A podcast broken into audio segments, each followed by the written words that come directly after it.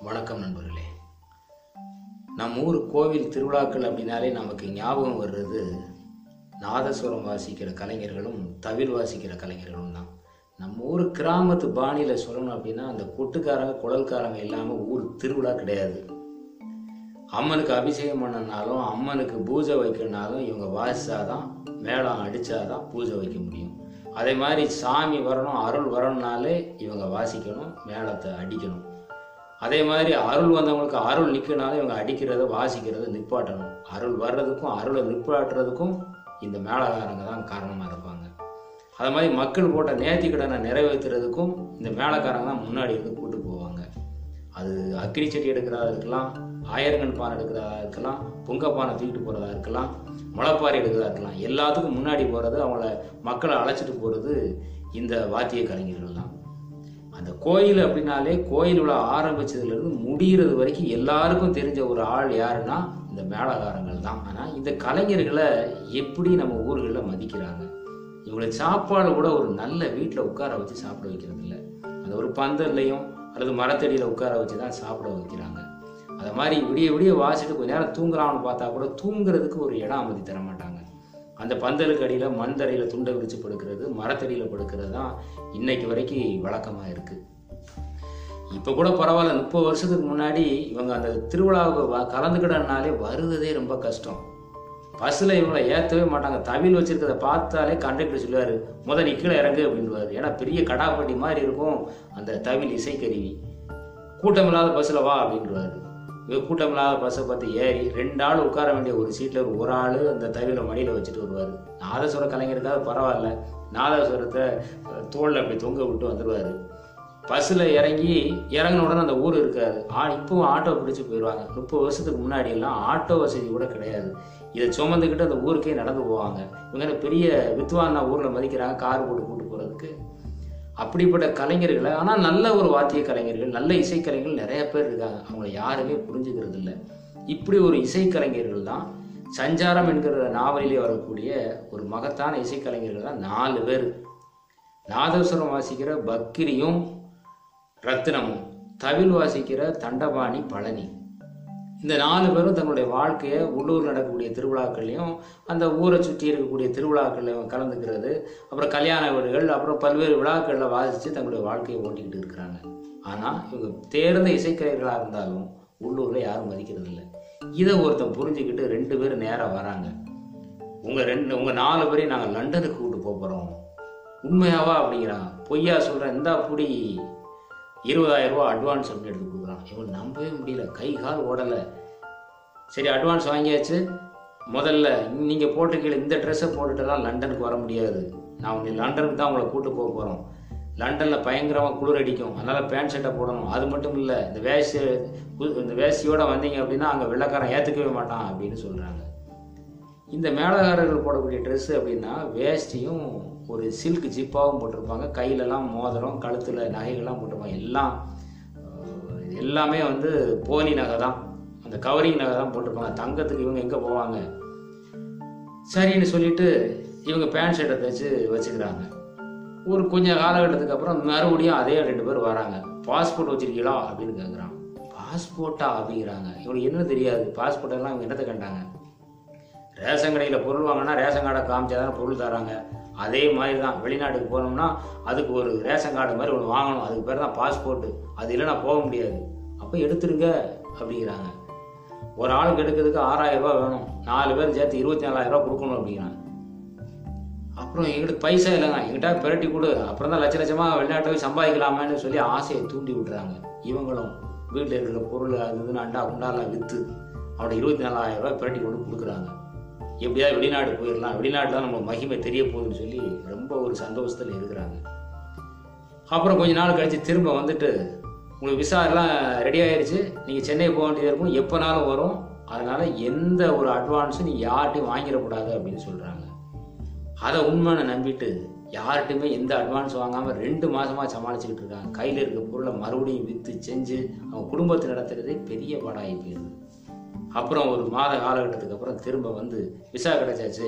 வாங்க அப்படின்னு சென்னைக்கு கூட்டு போகிறான் சென்னைக்கு கூட்டு போனால் அங்கே ஒரு நல்ல லாட்ஜில் தங்க வைக்கலாம்ல? ஒரு கூவ நதிக்கரையில் ரொம்ப ஒரு லோ கிளாஸ் லாட்ஜ் அழுக்காக இருக்குது அந்த லாட்ஜில் கொண்டு தங்க வைக்கிறாங்க.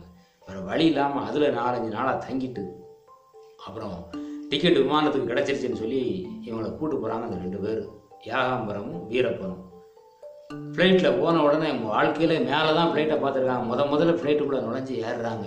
ஏற ஏறின உடனே ரத்னம் சொல்றாரு ஏய் என்னடா இது? லண்டன் போனால் தானடா குளிரும்னு சொன்னீங்க.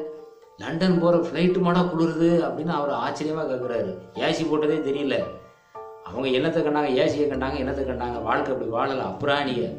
அப்புறம் ஃப்ளைட்டில் ஏறி உட்காந்துட்டு நினைக்கிறாங்க. நமக்கு அங்கே பெரிய ஒரு லாட்ஜில் தங்க வைக்க போகிறாங்க ஒரு படத்தில் விவேக் சொல்வார்ல ஒரு ஃபைவ் ஸ்டார் ஒரு ஃபோர் ஸ்டார் ஒரு த்ரீ ஸ்டார் ஏ அப்படி ஒரு டூ ஸ்டார் அப்படின்ட்டு இருப்பார்ல அதை மாதிரி ஒரு பெரிய ஸ்டார் ஹோட்டலில் தான் நம்மளை தங்க வைக்க போகிறாங்கன்னு நினச்சிக்கிட்டு இருக்காங்க. அங்கே போய் இறங்கி பார்த்தா ஒரு கார் செட்டில் கொண்டு போய் விட்டுருக்காங்க ரெண்டு பேரும்.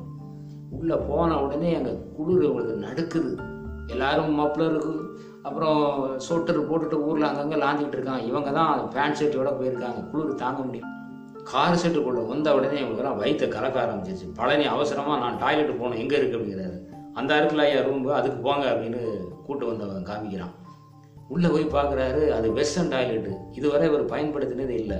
இவர் வெளியே வந்து அங்கே ஸ்டூல் தான் போட்டிருக்காங்க வெள்ளை கலர் ஒரு ஸ்டூலு அங்கே எங்கே போகிறது அப்படிங்கிறான். ஏன் அதான் என் டாய்லெட்டு அங்கே தான் இருக்கணும் அப்படின்னு சொல்கிறாங்க உடனே இவர் மறுபடியும் போயிட்டு திரும்ப வராரு. தண்ணி இல்லை ஒன்றும் இல்லை எப்படி போகிறது அப்படின்னு. அப்புறம் மறுபடியும் அவரை கூட்டு போய் அங்கே ஒரு சுருள் ரோல் பேப்பர் ஒன்று இருக்கு. இதுதான் இதை வச்சு தொடச்சிக்கணும் அப்படிங்கிறாரு. வெள்ளக்காரன் படித்தவன் ஒசந்தவன் பண்பாடு உள்ளவனு பார்த்தா சீ ரொம்ப அசிங்கம் பிடிச்சவனா இருப்பான் உங்களுக்கு நாத்தம் பிடிச்சவனாலாம் இருக்கான் அப்படின்னு சொல்லிட்டு வேற வழி இல்லாமல் திரும்ப வெளியே வந்துடுறாரு. வெளியே வந்து அப்படி காத்தாட போய் ஒரு காட்டு பக்கமோ அல்லது ஊரணி பக்கமோ போய் இருக்கலாம் அப்படின்னு சொல்கிறாங்க இங்கெல்லாம் வெளியே போய் வெளியே போனீங்கன்னா போலீஸ்காரன் பயன் போட்டுற போகிறான் இருக்கிறத பயன்படுத்திக்கிடணும் அப்படின்னு வீரப்பனும் யாகாம்பரம் மிரட்டிட்டு இதில் தங்கிக்கோங்கன்னு சொல்லிட்டு அவங்க வேறு லாட்ஜில் அவங்க சுகமாக தங்கிக்கிறாங்க. மறுநாள் காலையில் ஒரு பத்து மணிக்கு வந்து அவசரமாக கிளம்புங்க இன்றைக்கி ஒரு ப்ரோக்ராம் இருக்குன்னு கூப்பிட்றாங்க. இவங்களும் தடவுடான்னு எந்திரிச்சு கிளம்பி ஒரு பன்னிரெண்டு மணிக்கு ஒரு பூங்காவுக்கு போய் சேர்றாங்க. அங்கே ஒரு கெட் டுகெதர் ப்ரோக்ராம் நடக்குது. நம்ம ஊரில் இருந்து லண்டனுக்கு போய் தங்கினவங்க ஏற்பாடு பண்ணக்கூடிய ப்ரோக்ராம்னா அது. நம்ம நாட்டு தேசிய கூடிய ஊனியை வச்சுட்டு அதை சுற்றி எல்லாரும் உட்காந்து சாப்பிட்டுட்டு இருக்காங்க. சாப்பிட்டுட்டு இருக்கிறப்ப இவங்களை வாசிக்க சொல்கிறாங்க இவங்களும் அப்படியே நாதஸ்வரத்தை எடுத்து தவில வச்சு ரொம்ப பிரமாதமாக வாசிக்கிட்டு இருக்கிறாங்க. நாதஸ்வரம் ஒரு அசுர வாத்திய கருவி. இங்கே வாசித்தா ஒரு கிலோமீட்டருக்கு அந்த பக்கம் வரைக்கும் கேட்கும். அப்போ இந்த கெட்டுக்குதில் சாப்பிட்டுட்டு இருந்தவங்களுக்கு கோபம். போய் சத்தத்தை குறைச்சி வாசிங்கடே. என்ன இவ்வளவு சத்தம்? நாயெல்லாம் பதறுது அப்படிங்கிறாரு. இது என்ன ஆம்பளை பேராக சவுண்டை குறைக்கிறதுக்கு என்ன செய்ய தெரியாமல் முடிச்சுக்கிட்டு இருக்காங்க. வேற வழி இல்லாமல் அந்த இடத்துல வாசிக்கிறாங்க மறுபடியும். இப்போ அந்த பூங்காவில் ஒரு வயதான பிச்சைக்காரன் ஒருத்தர் இருக்கான். ஏன் வெளிநாட்டில் பிச்சைக்காரன் இருக்க மாட்டானா? ஒரு வெள்ளைக்கார பிச்சைக்காரன். அவன் இவங்க பாட்டை ரொம்ப ரசிச்சு கேட்டு பூங்காவில் இருக்கக்கூடிய ஒரு வெண்மையான ஒரு பூவை பிடுங்கி அப்படி பக்ரி கையில் கொண்டு வந்து அந்த பிச்சைக்காரன் கொடுக்குறான். இப்போ அவங்களுக்கு சந்தோஷம் தாங்க முடியல. இதில் ஒரு விஷயத்த ராமகிருஷ்ணன் சொல்கிறாரு அதாவது ஒரு பெரிய பண்பாடு உள்ளவங்கன்னு சொல்லக்கூடிய ஆட்கள்லாம் பார்த்தீங்கன்னா பிச்சைக்காரனை விட மோசமாக இருக்காங்க. ஒரு கலையை ரசிக்க தெரியல. வாசிக்க கூட்டு வந்ததை கூட கேட்க தெரியல. ஆனால் பிச்சைக்காரன்னு சொல்லக்கூடிய ஒரு நபர் அவனுக்கு கூட கலையை ரசிக்கக்கூடிய ஒரு தன்மை இருந்தது அப்படின்னு நம்ம சொல்லாமல் சொல்லியிருப்பார். உண்மையிலே யார் பிச்சைக்காரன் யார் உண்மையிலே ரசிகங்கிறத நம்ம புரிஞ்சுக்கணும். இப்போவும் கல்யாண வீட்டில் பாட்டு கச்சேரியை கூட்டு தன்னால் அனாத மாதிரி பாடிக்கிட்டு இருப்பாங்க. சரி அவங்க புழப்பாத நடக்கணும்னு நீ கல்யாண வீடுகளில் அந்த கச்சேரியை நடத்திக்கிட்டு இருக்காங்க. யாருமே கேட்கறது இல்லை. இது வந்து கலைஞனுக்கு செலுத்தக்கூடிய ஒரு பெரிய ஒரு அவமானம் தான். வாசி முடிச்சுட்டு போகிறப்ப யாகாம்பரத்திட்டையும் வீரப்பங்கிட்டையும் சொல்கிறாங்க குளிர் தாங்க முடியல ஐயா. எங்களுக்கு ஏதாவது மாற்று ஏற்பாடு பண்ணுங்க அப்படின்னு. அதுக்கெல்லாம் இருக்கு அப்படின்னு சொல்லிட்டு ஃபாரின் சரக்கு ஃபாரின் சிகரெட் வாங்கி கொடுக்குறாங்க. அன்னைக்கு சரக்கு அடிச்சுட்டு படுத்துடுறாங்க. மறுநாள் ரத்தினத்துக்கு சன்னி வர ஆரம்பிச்சது குளிர் அவருக்கு தாங்கவே முடியல. ஏற்கனவே அவருக்கு ஆஸ்துமா கம்ப்ளைண்ட் வேற. ஆஸ்பத்திரியில் கொண்டு போய் சேர்க்குறாங்க. நம்ம ஊர் ஆஸ்பத்திரி கவர்மெண்ட் ஆஸ்பத்திரி விடுங்க. பிரைவேட் ஆஸ்பத்திரியிலே நோயாளியோட கூட ஒரு ஆள் கண்டிப்பாக தங்கி இருக்கணும் இல்லைனா அங்கே யாரும் கவனிக்க மாட்டாங்க. ஃபாரின்ல லண்டனில் அப்படி கிடையாது. சேர்த்து விட்டு நம்ம ஆளுக்கு வந்துடலாம். சின்ன பிள்ளைய சேர்த்துட்டு கூட வீட்டுக்கு வந்துடலாம். நம்ம கூட அப்படி கவனிக்க மாட்டோம். அதை விட பெட்டராக அந்த நர்ஸு டாக்டர்ஸ் நல்லா கவனிச்சுக்குவாங்க. இது இவங்க இந்த அப்புறாணிகளுக்கு தெரியாது. வருத்தப்பட்டுட்டே வீட்டுக்கு வந்து அந்த செட்டில் வந்து மறுபடியும் தங்கிக்கிறாங்க. மறுநாள் ஒரு கோயிலில் ஒரு பெரிய ப்ரோக்ராம் சொல்லிட்டு மிச்சம் இருக்கிற மூணு வரையும் கூட்டு போகிறாங்க கோயில் என்னன்னு பார்த்தா சாமி புறப்பாட்டுக்காக வெளியே வந்து அந்த சும்மா கோயிலை ஒரு சுற்று சுற்றிட்டு உள்ளே போய் வச்சிடுறாங்க. ஒரு அஞ்சு நிமிஷம் கூட வாசிக்கிற முடிஞ்சு வச்சுட்டு இருக்காங்க சரி சும்மா தானே உட்கார்ந்துருக்க போகிறோம்னு உட்காரணும்னு பார்த்தா சாயந்தரம் எல்லாருக்கும் பக்தர்களுக்கெல்லாம் லட்டு கொடுக்க வேண்டியிருக்கு. லட்டு உருட்டானுங்கிறவன் வரல. அதனால் நீங்கள் கொஞ்சம் சும்மா தான் இருக்கீங்க. லட்டை உருட்டி கொடுங்க அப்படின்னு சொல்லியிருந்தாங்க. இவங்க லட்டை பிடிக்கிறாங்க. நம்மளை இப்படி கூலி வேலை செய்ய விட்டுட்டாங்களே லட்டு பிடிக்க விட்டாங்களே சொல்லிட்டு கோவத்தில் இவங்க என்ன பண்ணுறாங்க மூளை வரும் பெரிய பெரிய உருண்டையாக பிடிச்சி வைக்கிறாங்க. ஏன்னா நீங்கள் ஐயாயிரம் பேருக்கு லட்டு கொடுக்கலாம்னு நினைக்கிறீங்களோ? மூவாயிரம் பேருக்கு தான் காணப்போகுது பாருன்னு சொல்லி ஊட்டி வைக்கிறாங்க. இவங்க கோவத்தை வேற எந்த மாதிரி காமிக்க முடியும்? ஏன்னா லண்டனில் போய் மாட்டிக்காச்சு ஆனால் அந்த ப்ரோக்ராமுக்கும் ஒரு அமௌண்ட்டை பேசி வீரப்பனும் ஏகாம்பரமும் வாங்கியிருந்தாங்க. இது இவனுக்கு இந்த அப்புறாணிகளுக்கு தெரியாது. கோயிலிருந்து வீட்டுக்கு வந்துடுறாங்க. மறுநாள் அதே ரெண்டு பேரும் கூப்பிட்றாங்க. இன்னைக்கு நமக்கெல்லாம் சேர்த்து ஃபாரினில் ஒரு டாக்டரு பாத்தி வைக்கிறாரு. நாம் எல்லாம் போய் கலந்துக்கிட்டு சாப்பிட்டு மட்டும் வரோம். அங்கே ஒரு அஞ்சு நிமிஷம் நம்முடைய கலையை எடுத்து காமிக்கிறத வாசிக்க போகிறோம் வாங்க அப்படின்னு சொல்லி கூப்பிட்டு போகிறோம் இவங்களும் அதை உண்மைன்னு சொல்லி நம்பி போகிறாங்க போனால் தான் தெரியுது டாக்டர் வீட்டுக்கு கல்பனாசிரிங்கிற ஒரு நடிகை வரான். அவளை காரில் இறங்கி அவர் வீட்டு வரைக்கும் கூட்டு போகிறதுக்கு இவங்க மேலதாளத்தோடு கூட்டு போகணும். அதுக்கு இவங்களை பயன்படுத்திக்கிறாங்க. அதுக்கு ஒரு அமௌண்ட்டையும் இந்த வீரப்பன் யாகாம்பரம் வாங்கிக்கிறாங்க. இவங்களுக்கு தெரியாது.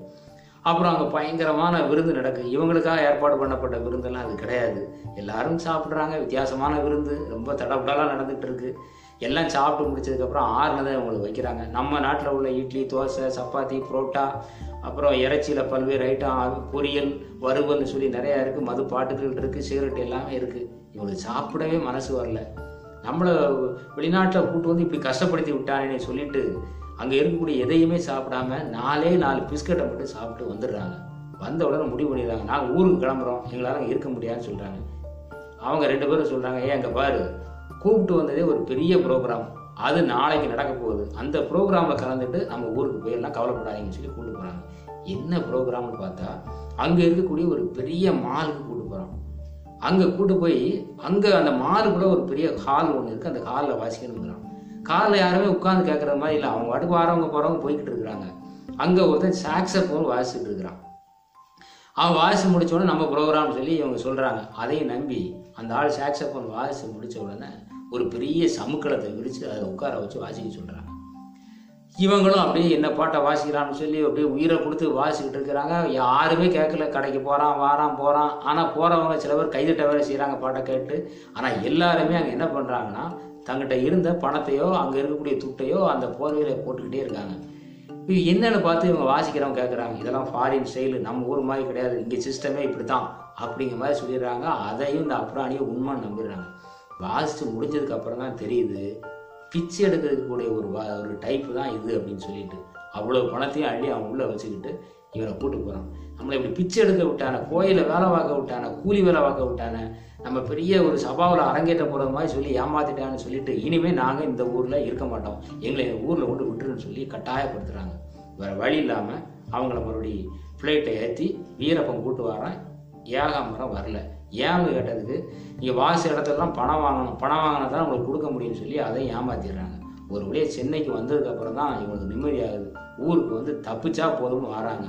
கடைசியில் ரெண்டு மாதம் வேலை பார்க்கல அஞ்சு பைசா அவங்களுக்கு கிடைக்கல. அவங்களுக்கு மிஞ்சினது அந்த பேண்ட்டும் சட்டையும் தான். வேறு ஒன்றுமே அவங்களுக்கு மிஞ்சலை. அந்த பணம் கொடுக்குறோம்னு சொல்லி அதையும் ஏமாற்றிட்டாங்க ஒரு இசைக்கலைஞர்களை நீங்கள் மதிக்கலை. அது பரவாயில்ல. அவங்களுக்கு கொடுக்க வேண்டிய ஒரு விஷயத்தையாவது கொடுக்கணுங்க அவங்கள வச்சு சம்பாதிக்கிறீங்க. அவங்க தேவைன்னு சொல்லி கூப்பிடுறீங்க. அவங்களுக்கு உரிய அந்த ஊதியத்தையாவது கொடுக்கலாம் அது என்ன மனிதாபிமானம் அப்படிங்கிற மாதிரி இந்த நாவலில் சொல்லியிருப்பாரு. இந்த கோவிலில் இவங்க இல்லாமல் நம்ம ஊரில் அந்த கோயில் விழாக்கள் கிடையாது நமக்கு தெரியும். அது மாதிரி நம்ம ஊரில் நடக்கக்கூடிய எல்லா விழாக்கள்லையும் இவங்க கலந்துக்கிட்டாங்க. இப்போ அப்படியா நடக்குது?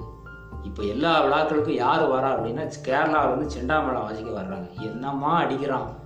பயங்கரமாக கொல்றாங்களே அப்படிங்கிற மாதிரி சொல்கிறாங்க உண்மையில் நல்லா தான் வாசிக்கிறாங்க. செண்டாமலம் கேட்கறதுக்கு நல்லா தான் இருக்குது நம்ம ஊர் கலைஞர்கள் என்ன ஆகிறது? அவங்கள வாழ வைக்க வேண்டாமா? அவங்க இந்த கோயில்களையும் திருவிழாக்களையும் அப்புறம் ஊர்லூரில் நடக்கக்கூடிய கல்யாணங்கள் பல்வேறு விழாக்களை நம்பி தானே இருக்காங்க. இந்த கலைஞர்களை மதிக்கலைன்னா அந்த கலைஞர்கள் எப்படி வாழ்வாங்க? அப்புறம் அந்த கலைகளை மேலும் எப்படி அவங்க யாராவது கற்றுக்க ஆரம்பிப்பாங்க? இதே கர்நாடக சங்கீதத்தை இவங்களும் கற்றுக்குறாங்க பல்வேறு வாத்திய கருவிகள் உதாரணமாக வயலின் வீணை இப்படி இசைக்கருவியில் வாசிக்கக்கூடிய இசைக்கலைஞர்களுக்கு சென்னை போன்ற இடங்களில் பெரிய பெரிய சபாக்கள்லாம் இருக்குது இவங்களுக்கு எந்த சபாக்கள் இருக்குது இவங்க தானாக கற்றுக்கிட்டு இவங்களுக்கு கிடைச்சக்கூடிய ஒரே ஒரு சபாங்கிறது கோயில் திருவிழாக்களும் கல்யாண வீடும் தானே. இப்போ கல்யாண வீட்டோட கச்சேரியை வச்சுட்டு அதையும் கூட இப்போ நம்ம அழிச்சிட்டோம். தாலி கட்டுற நேரத்தில் சில பேர் தான் இவங்களை கூப்பிட்டு வாசிக்க சொல்கிறாங்க இந்த கலைஞர்களை வாழ வைக்கணும் அப்படின்னா நாம் செய்ய வேண்டியது ஒன்றே ஒன்று தான் நம்ம ஊரில் நடக்கக்கூடிய திருவிழாக்கள்லையும் நம்ம வீட்டில் நடக்கக்கூடிய விழாக்கள்லையும் செண்டாமலம் வாசிக்கிறவங்கள நிப்பாட்டிட்டு இந்த கலைஞர்களுக்கு வாய்ப்பை கொடுத்தோம்னா இவங்க குடும்பமும் பிழைச்சிக்கும். இந்த கலையும் வளரும். இதுதான் நாம் செய்ய வேண்டிய காரியம்னு மறைமுகமாக சஞ்சாரம் என்கிற நாவல் மூலமாக எஸ். ராமகிருஷ்ணன் அவர்கள் சொல்லியிருக்கிறாங்க. அவசியம் அனைவரும் படிக்க வேண்டிய நாவல். இன்னும் பல்வேறு தகவல்கள் நாதஸ்வர கலைஞர்களை பற்றி இருக்கிறது. அது நான் அடுத்து வரக்கூடிய வீடியோக்குள்ள நம்ம பார்க்கலாம். மீண்டும் ஒரு கதையோடு உங்களை நான் சந்திக்கிறேன். நன்றி நண்பர்களே.